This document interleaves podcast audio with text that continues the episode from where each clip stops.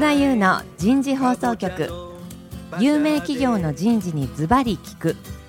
年間約500社を訪問し続けている人事のスペシャリストでありシンガーソングライターとしても活躍する楠田優が有名企業の人事を招いて企業が抱える課題や実際の事例を紹介しながら解決策を模索していきます。この番組は日本オラクル株式会社株式会社ワークスジャパン。株式会社マネジメントサービスセンター。株式会社コーチ A の提供でお送りいたします。管理職の僕があとはやるから。楠田優の人事放送局有名企業の人事にズバリ聞く。今日は東京港区の外苑前にある日本オラクルさんの14階のフロアからえー、お送りします。早速ですが、今日のゲストの方をご紹介いたしましょう。まず最初に、3M ジャパン株式会社執行役員人事担当、野川真紀子さんです。野川さんどうぞよろしくお願いします。よろしくお願いします。ありがとうございます。続きまして、TOTO 株式会社人材本部人材部部長の池田正明さんです。池田さんどうぞよろしくお願いいたします。はい、よろしくお願いします。えー、最後に今回のスポンサーを務めていただいています日本オラクル株式会社クラウドアプリケーション事業統括 HCM クラウド統括本部エンタープライズ営業部部長の小野律子さんです。小野さんどうぞよろしくお願いいたします。よろしくお願いいたします。さあ、今日のテーマです。えー、今日から4週にわたり大きなテーマは人事の変革とチェンジエージェントです。えー、今日第1回目はですね、人事無題の変革ということで、この3人でですね、話をして進めていきたいと思いますので、どうぞよろしくお願いいたします。さあ、えー、まずじゃあ、野川さん。最近ですね、人事部内の変革ということでいろんな各社さんあの話されていますけど、いわゆるトランスフォーメーションの話だと思うんですけども、ご自分自身人事部内の変革ということで何か感じていらっしゃることはございますか？そうですね。まあ 3M ジャパンしかり、あとまあ、はい、私前職でもアメリカ系の外資系企業に複数勤めていた経験から、はい、非常にあの、昨今人事、あるいはまあバックオフィスと言われるような間接部門のですね、うん、シェアードサービス化というものを世界規模で推進をしているんですね。なるほど。例えば、あの、経理だとか、はい、まあ、出張の時の旅費生産ですとか、うん、人事で言えば、あの、トランザクションなるな仕事ですね。はい、ああいったものをですね、世界の、例えば、えー、中国のどこかだったりですとか、はいフィリピンのマニラだったりとか、うん、はたまたポーランドだったり、うん、えー、南米、北米だったらコスタリカだったりっていったことで、そう、センター化っていうものは非常に進んできているんですね。うん、COE。COE ですね。センターオブエクセレンス、ね、はい。おっしゃる通りですね。で、そういった中で、例えば人事の仕事もですね、国内から、例えばフィリピンのマニラ、はい、まあ、はたまた大連だったりといったところに、まあ、業務ごとまあ切り出すと。で、残された人事の業務だったり、残された人事の日本のメンバーといったものは、今までやってた部分を、まあ、マニラの人たちがやってくれるわけだから、仕事の仕方だったりとか、そのトランジションされた仕事の部分の時間をですね、はい、より違った形でビジネスに貢献をするっていったような形で、人事の仕事の質だとか量だとか、うん、アプローチっていったものが非常に変革を求められている。なるほど。なるほど。いったところで仕事の仕方、うん、人事部員のスキルセット、うん、あとはマインドセット、あとは現場のマネージャーとか社員に対するアプローチっていったものが非常に変わってきているなっていうのを肌で感じています。なるほどね。ありがとうございます。はい、まあ、グローバルにシェアードという話だったと思うんですけど、うん、もう一つやっぱり BPO っていう話もね、そうですね。近年多く出てきていますよね、はい、アウトソーシングしていくということで、はい、そうすると、残った人事の人たちは一体何をするんだということが多分出てくるかなという、そんなふうに思いますね。ありがとうございます。池田さん、同じ質問ですけど、いかがですか？はい野川さんのところとはちょっとまあ、うちもあの、TOTO って言ったら先生たちもご存知のように、非常にこう、日本の企業っていうですね、イメージが強いと思うんですけど、あの、今やっぱ海外には進出しているものでですね、はい、やっぱり TOTO は、やっぱり人を大切にする会社であります。はい、それとまあ TOTO のブランドと技術力っていうのが、まあ売りなんですけど、そのブランドと技術力を担保するのは人材だということで、これはもう経営理念の中にもありまして、はい、まあ私の名刺見ていただいたら分かるようにですね、人事って我々は言わないんですよね。そうですよね。人の宝、人材本部、人材部っていう形で、人は宝なんだという形で、まあ TOTO はですね、えー、先々先代の社長の、はい、えー、木瀬さんの時にですね、はい、人は宝だということで、えー、大きなですね、あの人材改革、はい、まあ、人材本部の改革をやられました。なるほど。で、これはですね、いわゆる人事マンに人事制度とか、うん、いわゆる社員の処遇とかですね、うん、福利厚生を考えさせるだけではなく、うん、いわゆる外の現場、まあ、私もあの購買にいたんですけど、はい、購買であったり営業であったり事業部、はい、その人たちが人材本部に来て、うん。いわゆる制度を考えろ、処遇を考えろ、といったところで、なるほど。もうある意味ですね、うん、まあ混沌とした時代ありました。うん、ただ、今ですね、私ども人材本部、まあ70人ぐらいいるんですけど、はい、半分が外から来た人、はい、なるほど半分が、まあいろいろローテーションで人材本部内を回ってる人、うん、で、半分、管理職の半分がまた女性なんですよ。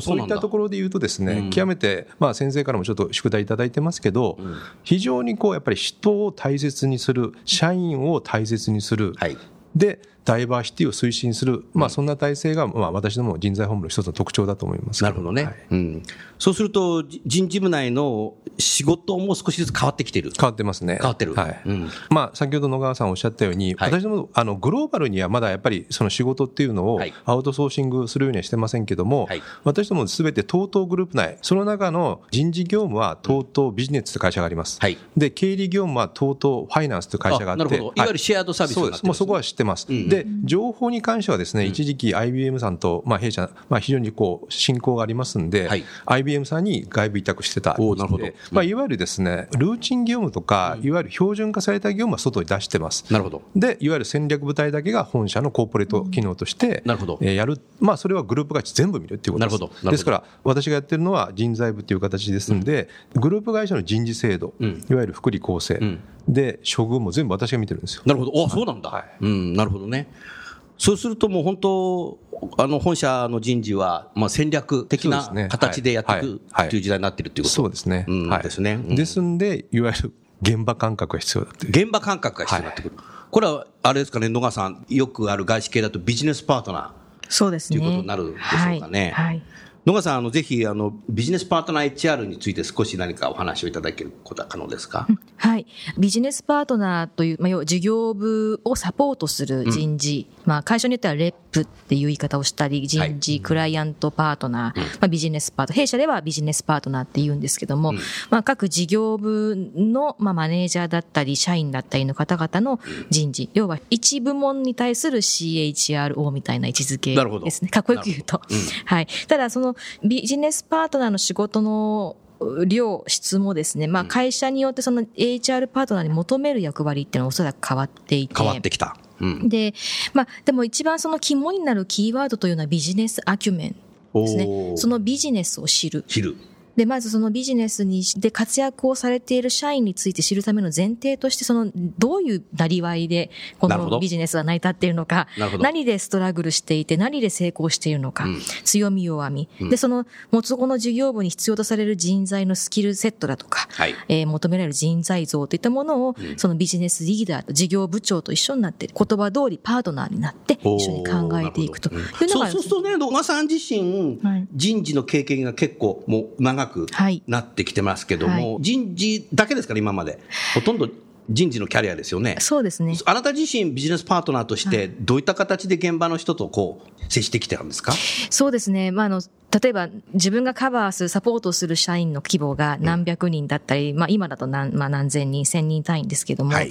まあ全員一人一人を全部つまびらかに理解をするのは大事なんですが、まあ限度があるので、はい、そね、それは例えば自分のチームのビジネスパートナーにお任せするとして、ただ、どうやってその日々のビジネスの状況、うん、えー、うまくいってるのかいってないのかっていうのはどうやって把握をするかというのは、基本的にはそのビジネスが主催をしているミーティング、ビジネスレビューですなるほど。っていったものに主体的に参加をするようにしています。うんうん、で、どうしても、まあ人事ですから、うん、なかなかまあそういう場で発言はするのはしづらいんですけども、まずは自分はその事業の、まあ、成長の過程っていうものを把握する上で、ビジネスの現状っていったものを把握するように、主体的に参加を、なるべく数多くですね。多くしているということですね。はい、ありがとうございます。池田さん。はい。戦後日本企業っていうのはすごくやはり労働組合が結構強い時代っていうのは多分あったかなと思うんですけども、今日本の企業の人事部っていうのはそもそも労務っていうイメージが非常に強かったかなと思うんですけど、その辺いかがですか？それはですね、はい、もうあの、今の会長、社長がですね、はい、まあ先代の社長なんですけど、はい、張本さんが非常にその言葉を嫌ってまして、嫌ってた。労務管理っていうのは、人を管理するんかと、うん、そんなことじゃダメだろうと。うね、人を、お前たちは管理するものだと思ってるんだったら、そんな仕事やめちまえと。おそうだったんですか、はい。うん、いわゆる人事制度とか人事のルールは守ってもらわなくちゃいけないんだけど、うん、そこには血が通っておわなくちゃいけない、うん、いわゆる現場に行って何が困ってるんだと、だったら困ってるんだったら、特別扱いをしない範囲で、柔軟な考え方でその人の処遇を考えてやれ。なるほど。っていうのを、いわゆるすごい言われました。ああ、なるほどね、はい、はい。だから、いわゆる人事管理とか労務管理っていう言葉は弊社内にはないんですよ。ないのね。はい。いわゆる人を生かすために人事は何ができるか。なるほど。いわゆるサービス部門なんですよね。うん、で、弊社っていうのは、お客様に対して感謝の念を持って、い、わゆる物を売ったからお金をもらってるんじゃないんだと。うん、お客様に選ばれて、お客様は喜んでいただいた、とうとうの商品にしてよかった。その対価として、営業、うん、まあ、いわゆる事業部の人、はい、我々人材の人もお金をもらってるんだって考え方で仕事をしろって言われてるんで、それは社員に対しても一緒なんですよ。なるほど。はい。うん、そういった意味でいくとですね、私も、まあ、先ほどのビジネスパートナーという言葉、弊社内では使ってはいませんけど、うん、もう私なんて。ある意味 BP ですよね、野川さんね。はい。そうだね。もう私もあの、10年間、購買で、まあ、いわゆる購買って事業部の仕事をやるんですけども、ね、もう事業部でもう泥臭いこといっぱいやってきたんですよ。なるほど。いわゆる、だから顔が見えてるんですよ。で、販売の課長、人事課長もですね、まあ、3年間やりまして、うん、もうそこでもですね、社長とかですね、企画部長に怒られながら、うん、もういろいろ考えていって、やっぱり自分でこう、どれだけ社に行った、どれだけいわゆる事業部に行って、一緒にその人のことを考えた。なるほど。で、いわゆるどれだけ一緒に飲んだり遊んだりしたのか、ここら辺がやっぱり、いわゆる何ですか、人間力という言葉あるじゃないですか。はい。ああいったところがやっぱり人材にはやっぱり求められてるのかなと。なるほど。できるかどうか別としてですよ。うん、できてないと思いますけど、うん、はい。うん。まあ確かにね、あの、今の池田さんの話を聞いてると、やっぱり多分、労務っていうのは人というよりも、法律を守るっていうそうですね。イメージがすごく強いので、はいはい、やはり人より法律が好きになっていっちゃうんだろうね、ずっとそれやってると。ね、解釈の話をすると、解釈。うん、社長会長が怒られますね。ああ、怒られる。なるほど。その前提で、どんな背景があったんだと。でも、労務は重要だけどね。重要ですね。重要ですよね。うん、でも、野川さん、今の話、池田さんの話聞いてると、労務っていうのも多分センターオブエクセレンスになっていくだろうし、そこの部分も多分、労務もグローバルしていくんだろうね。そうですね。あと、まあちょっと 3M がそういう形にはなってはないんですが、私がいた昔、あの別の外資系企業ですと、はいうん、HR パートナーはいるんですが、うん、基本的にその人事は LINE 人事と。LINE 人事。すなわち、部下を持つマネージャー一人一人が採用から育成から、まあリテンションから、まあ career development すべてについて責任を持つという仕組みだったので、じゃあその中で人事のパートナーって何をするのかと言いますと、まあ、その一人一人の社員と接するのももちろん大事だけれども、その一人一人の LINE マネージャーのニーズを聞き取って、で、場合によっては、例えば、あの、まあ、手が回らないですね、統計的なデータを、まあ、HR アナリティクスっていうような言葉をよく使う、まあ、最近よく言いますけれども、そうね、そういったようなデータを提供することによって、そのデータのファクトから、その示唆するものを、まあ、人事として、インサイトとして提供するですとか、あとは、例えば社外、マーケットのトレンド人事的にこうなってるんですよっていったようなインプットをして、その一ラインマネージャーの方の人事の、まあ自分の部下の育成やとかっていうものに反映してもらうっていったような仕事が、まあメインにシフトしてきたようなこともあったので。ね、データを活躍。そうですね。はい、ありがとうございます。小野さん。はい、今、野川さんおっしゃってたけど、データを活躍するって言ったけど、ぜひ少しその辺を解説していただけますか？オラクルさんとしてはそこ得意なところですよね、逆に。はい。弊社の場合は、あの、システムを売っているんですけれども、はい、その人事システムの中でキーワードになっているのが、昨今、言われているタレントマネジメント。タレマネ。はい。まあ、社員のエンゲージメント、まあ、共感、愛着っていうのをどうやって高めるかっていうことなんですね。はい。で、いわゆるそのエンゲージメントの高い社員がたくさんいれば、はい、やはり好業績をもたらすというふうに考えられているんですが、はい。じゃあその社員ってどこにいるのっていったことを、感覚値ではなくて、まあ、数値で、えー、導き出すっていうような、まあ、データドリブン、まあ、HR っていうんですかね、そういったものというのが、まあ、昨昨今注目をされていると。そういうことが多分技術的にできるようになったってことなんだろうね。そうですね。まあ、オラクルの場合は、あの、データベースの会社なので。知ってます、知ってます。ですから、その、集めたデータをどうやって活用するかっていうのは、うん、もうこれは長い歴史の中で一番得意とするところなんですね。うん、ねただ、HR に関しては、それが一番遠いところにあったと言いますか、まあ、対局にあったところで、うんなかなかこう HR の場合には、そういったデータドリブンということで考えずに、まあ、人の経験値に頼って人を移動させる、もしくは前に池田さんともお話をさせていただいたんですけれども、はいまあ、ある人が上がったら、それが押し出されるように。ああ、玉突きで。玉突き人事というような形で上がっていく。まあ、日本の伝統的な100年以上歴史のある企業は意外と、それはずっと今まであったんじゃないかなと思うのと、うん、今でもある。そうですね、まあ、それが悪いというわけではないとは思うんですけれども、まあ、それだけではですねこのまあグローバルに勝っていくっていったところでは、まあ、十分条件を満たせないということで、そのデータドリブンマネジメント、まあ、データドリブンの HR マネジメントというのが必要になってきていると考えてます。なるほど、うん、ありがとうございます。少し話題を変えて、野川さん、その人事部内の変革ということになると、人事部内の人たち、まああなたもそうなんですけども、やっぱり知識も武装していかないといけないと思うんですよね。ね。先ほどビジネスパートナーということで現場に行くっていうのはありましたけども、現場のことを知るってありましたけど、人事としてのいろんなこう、新しいものっていうのはたくさん出てきてると思いますが、あなた自身どうやって勉強してるんですか？私は、あの、それこそこの人事放送局ですとか。人事放送局を聞く。はいいいですね。あのまあ、願わくば、例えばいろんな、種々様々なところでいろんなセミナーですとか、やっているのに、本当は足を向けられればいいんですが、まあ、時間も足りないので、うんうん、まあ、例えば何かしらその HR プロフェッショナル向けの機関のメールマガジンで、そのトレンドを知るだとか。知るとか。はい。うん、ですね。常にアンテナを張って。そうですね。あとはその人事メンバー、人事の、例えば昔の会社のつながりですとか、仲間たちとのオフラインでの情報交換。大切だね。を非常に、うん、ま、アナログですが、うん、生の声をいただくように、なるほどね。なるほどね。うん、池田さんはいかがですか？私はですね、はい、先生の本を読む。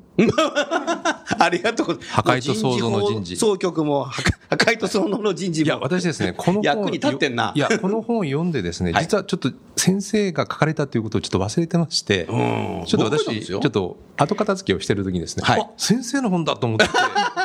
あそうか、僕だってこと知らずに読んでた。いやいや、非常に面白かったんですけども、いわゆるですね、私がやってるのはどちらかというと、まあ、小野さんからいろいろ教えてもらうことも多いんですけど、うん。はい、やっぱりですね、自分が学ぶことってもう限界があるんで、うん、あの、野川さんと一緒で、うん、いわゆるいろんな人に会う。会う。だから人事だけじゃないんですよね。いろんなことを考えてる人がいっぱいあるんですよ。いろんなことを考えてる人がいっぱいいる。えー、今日もですね、小野さんからですね、社長さんご紹介していただいたときに、あ、この社長さんってこういうところがあるからオラクルがあるんだとか、なんかそんな感じるものがあるんですよ。これちょっと先ほどおっしゃったように、まあ私もちょっと今年50になったんですけど、はい、いわゆる人事マンとか野川さんみたいに役員の方とか、うん、まあいわゆる対処交渉から見る人って、やっぱり50歳を迎えた時に、どれだけその人間としての幅とか、うん、人間としての受け止める力、はい、あと感度ですかね。感度。それを持ってるかっていうことが必要で、うん、人事マンっていうか、まあ人事部長とか人材本部長とかやってると、やっぱりなおさらそこが問われるんじゃないかなと、はい、私は思思います、そしてやっぱり外の方と接して、いやもうこれはをインプットする。はい、はいでも池田さんが意外と人事の部長さんってあんまり社会出ないでずっと社内にいてる方も結構いらっしゃるんですよね。私ですね、あの、能率協会さんとか生産性本部さんからですね、うん、ダイバーシティとか、いわゆる理念でもいいんですけど、講演しろって言ったらすぐ行くんですよ。すぐ行くそうすると、そこでもう、まあちょっと小野さんがよくご存知で大爆笑になるんですよ。大爆笑になる。あの、放送できないこといっぱい言うからですね。なるほど。今日はダメだな。今日はダメですね。え今日はあの、ずっと広報からマークされてるんで、で、今日はダメなんですけど、いわゆる一旦考え方を振ったこと、まあ、ベースあるんですよ、はい、振ったことを言うと、それに対していろんな人が質問してくれるんですよ。うん、非常にだから自分を測れる、うちの会社の人事戦略を測れる。質問ってしてくれるって嬉しいですよね。客観視だもんね。客観してくれるっていうね。360度サーベイのフィードバックみたいですね。ある意味ね。そうそう。だからそれがやっぱりうちの会社の評価であり、まあ私自身の評価になってるかもしれませんけど、それってですね、やっぱり今私がいろんな人事戦略とか、いわゆるこう、何をやらなくちゃいけないとか上の方から聞かれたときに、非常に刺激になる。なるほど。だから一番やっぱり勉強になるのはやっぱり、社外の人の評価とか、社外の人のアドバイスですね、今。なるほど。はい。なるほど。ありがとうございます。まあ今日はあの野川さんの話とか池田さんの話を聞きながら私は感じたんですけどもやはりこの社内の会社から働いた仕事をただやってるってだけじゃなくて社外に出ながらいろんなまた社内のいろんなねメールマガジンだとか読んだりとか勉強会あとはこのラジオを聞いたりとかして自分自身の学ぶ時間を取ってってらっしゃいますよね。多分だから今の世の中日本は特にあの、えー、ワーキングマザーだとか介護だとかというそういう時間の制約のある方たちのことだけ考えますけど多分これからは人事の方また現場の方も全ての社員の方が多分そういう自分自身学ぶ時間制約っていうのは僕あるのかなというふうにそれは思いましただからそういうことをしていくことが結果的にこうワークライフバランスっていうのに、こうつながっていくのかなというふうにそんなふうに思いました。ワークライフバランスをやろうではなくて、そんなふうに思いましたね。小野さん今日のあのゲストのお二方に何かご質問ございますか？このテーマで。そうですね。人事部内の変革っていうことで、まずお話をしていただいたんですけど、はいまあ、外から見ていると私人事ではないので、うん、まあ、人事部内の変革っていうのはいろいろある組織の中で最も難しいんではないかなと考えてるんですが、難しい。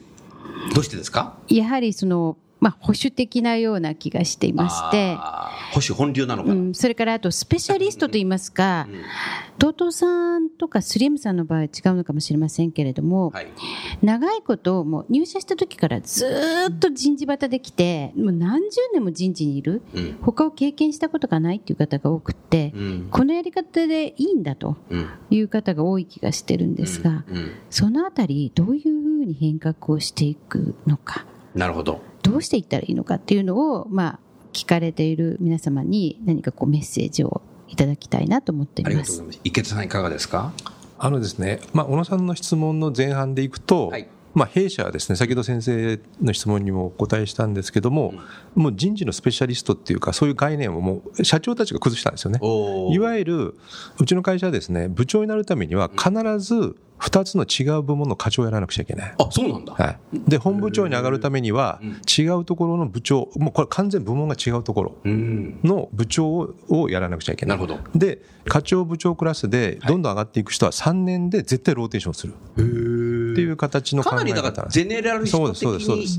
育成していく。もう、あの、いわゆるですね、うん、人事の本当のプロが必要だったら、うん、それ中途採用で取ってきた方がいいんですよ。なるほど。うん、だって、そんな、あの、生え抜きで大した人事マン作れないですから。そうじゃなくて、いわゆる先ほど言ったように現場のことが分かる。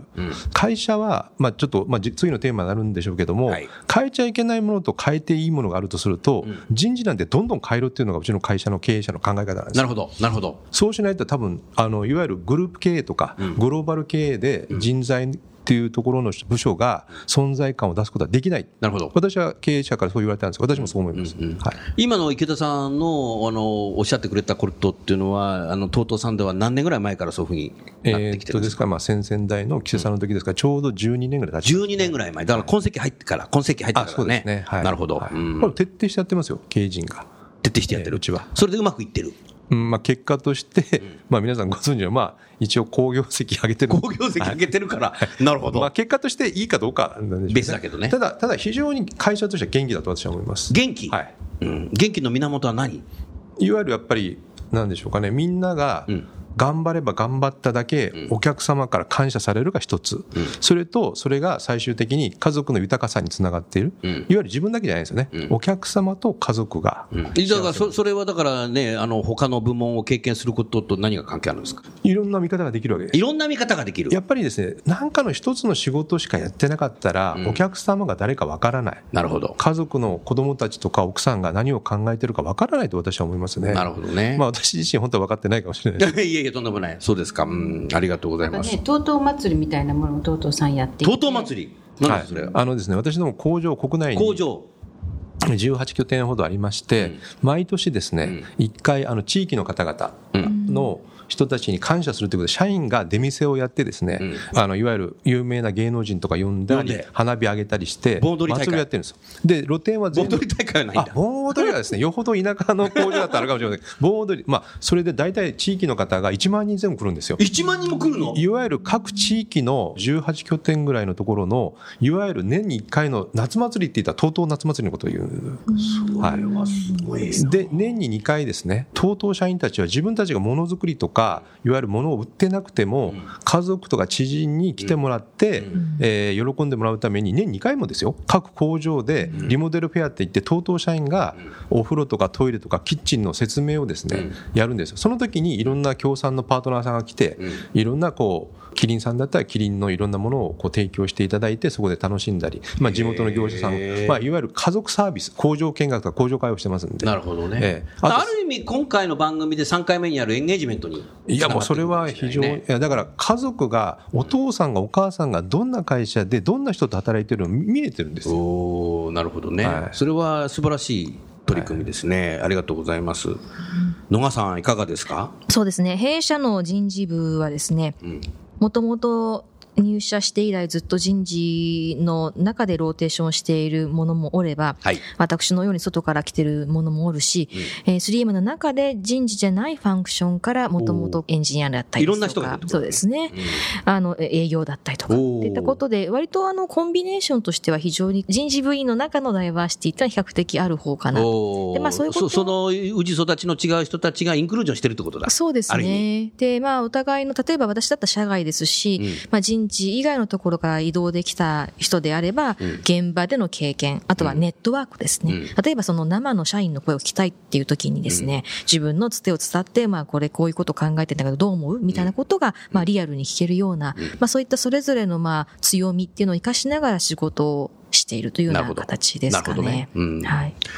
そうすると、まあ、池田さんの話と野川さんの話をまとめると、まあ、入社以来ずっと人事の人もいてもいいだろうし、全く人事経験したことない現場から営業だとか開発だとか、そういうところから移動してきてもいいし、または時によって専門職ということではキャリア採用で取ってくればいいし、ということの中で、その組み合わせでインクルージョンしていくこと自体で多分人事の機能っていうのは多分良くなっていくんじゃないかなと思うけど、小野さんいかがですか？そうですね。あの、先ほどもちょっとご質問させていただいた人事のトランスフォーメーション。うん、まあ、それぞれの会社さんでいろいろな命題っていうのがあるんだと思うんですけど、はい、まあ、それをやっていくために、まあ、人事部内の変革っていうのは、まあ、いろんな人が多様性があれば、その組織に、まあ、やっていくことができるのかなというふうに理解しました。なるほどね。うん。ありがとうございます。さあ、それではちょうど時間になりましたので、えー、今日のテーマ、えー、人事部内の変革については、この辺で、えー、終わりたいと思います。最後に 3M ジャパン株式会社の野川さん、TOTO 株式会社の池田さん、日本オラクル株式会社の小野さん、どうもありがとうございました。ありがとうございました。夜も更けてきた今回のお話はいかがでしたか？楠田優の残業イルミネーションとともにエンディングといたします。この番組は日本最大級の人事ポータルサイト HR プロのウェブサイトからもお聞きいただくことができます。HR プロでは人事領域に役立つ様々な情報を提供しています。ご興味がある方はウェブサイトをご覧ください。この番組は先進テクノロジーで企業の人事業務を革新する日本オラクル株式会社。企業の人材採用支援キャリア支援を通じて人と企業の持続的な成長と価値創造に貢献する株式会社ワークスジャパン。企業の人材戦略人材育成のプロフェッショナルカンパニー。株式会社マネージメントサービスセンター。エグゼクティブ向けのコーチングを提供する株式会社コーチ A の提供でお送りいたしました。それでは来週もお楽しみに。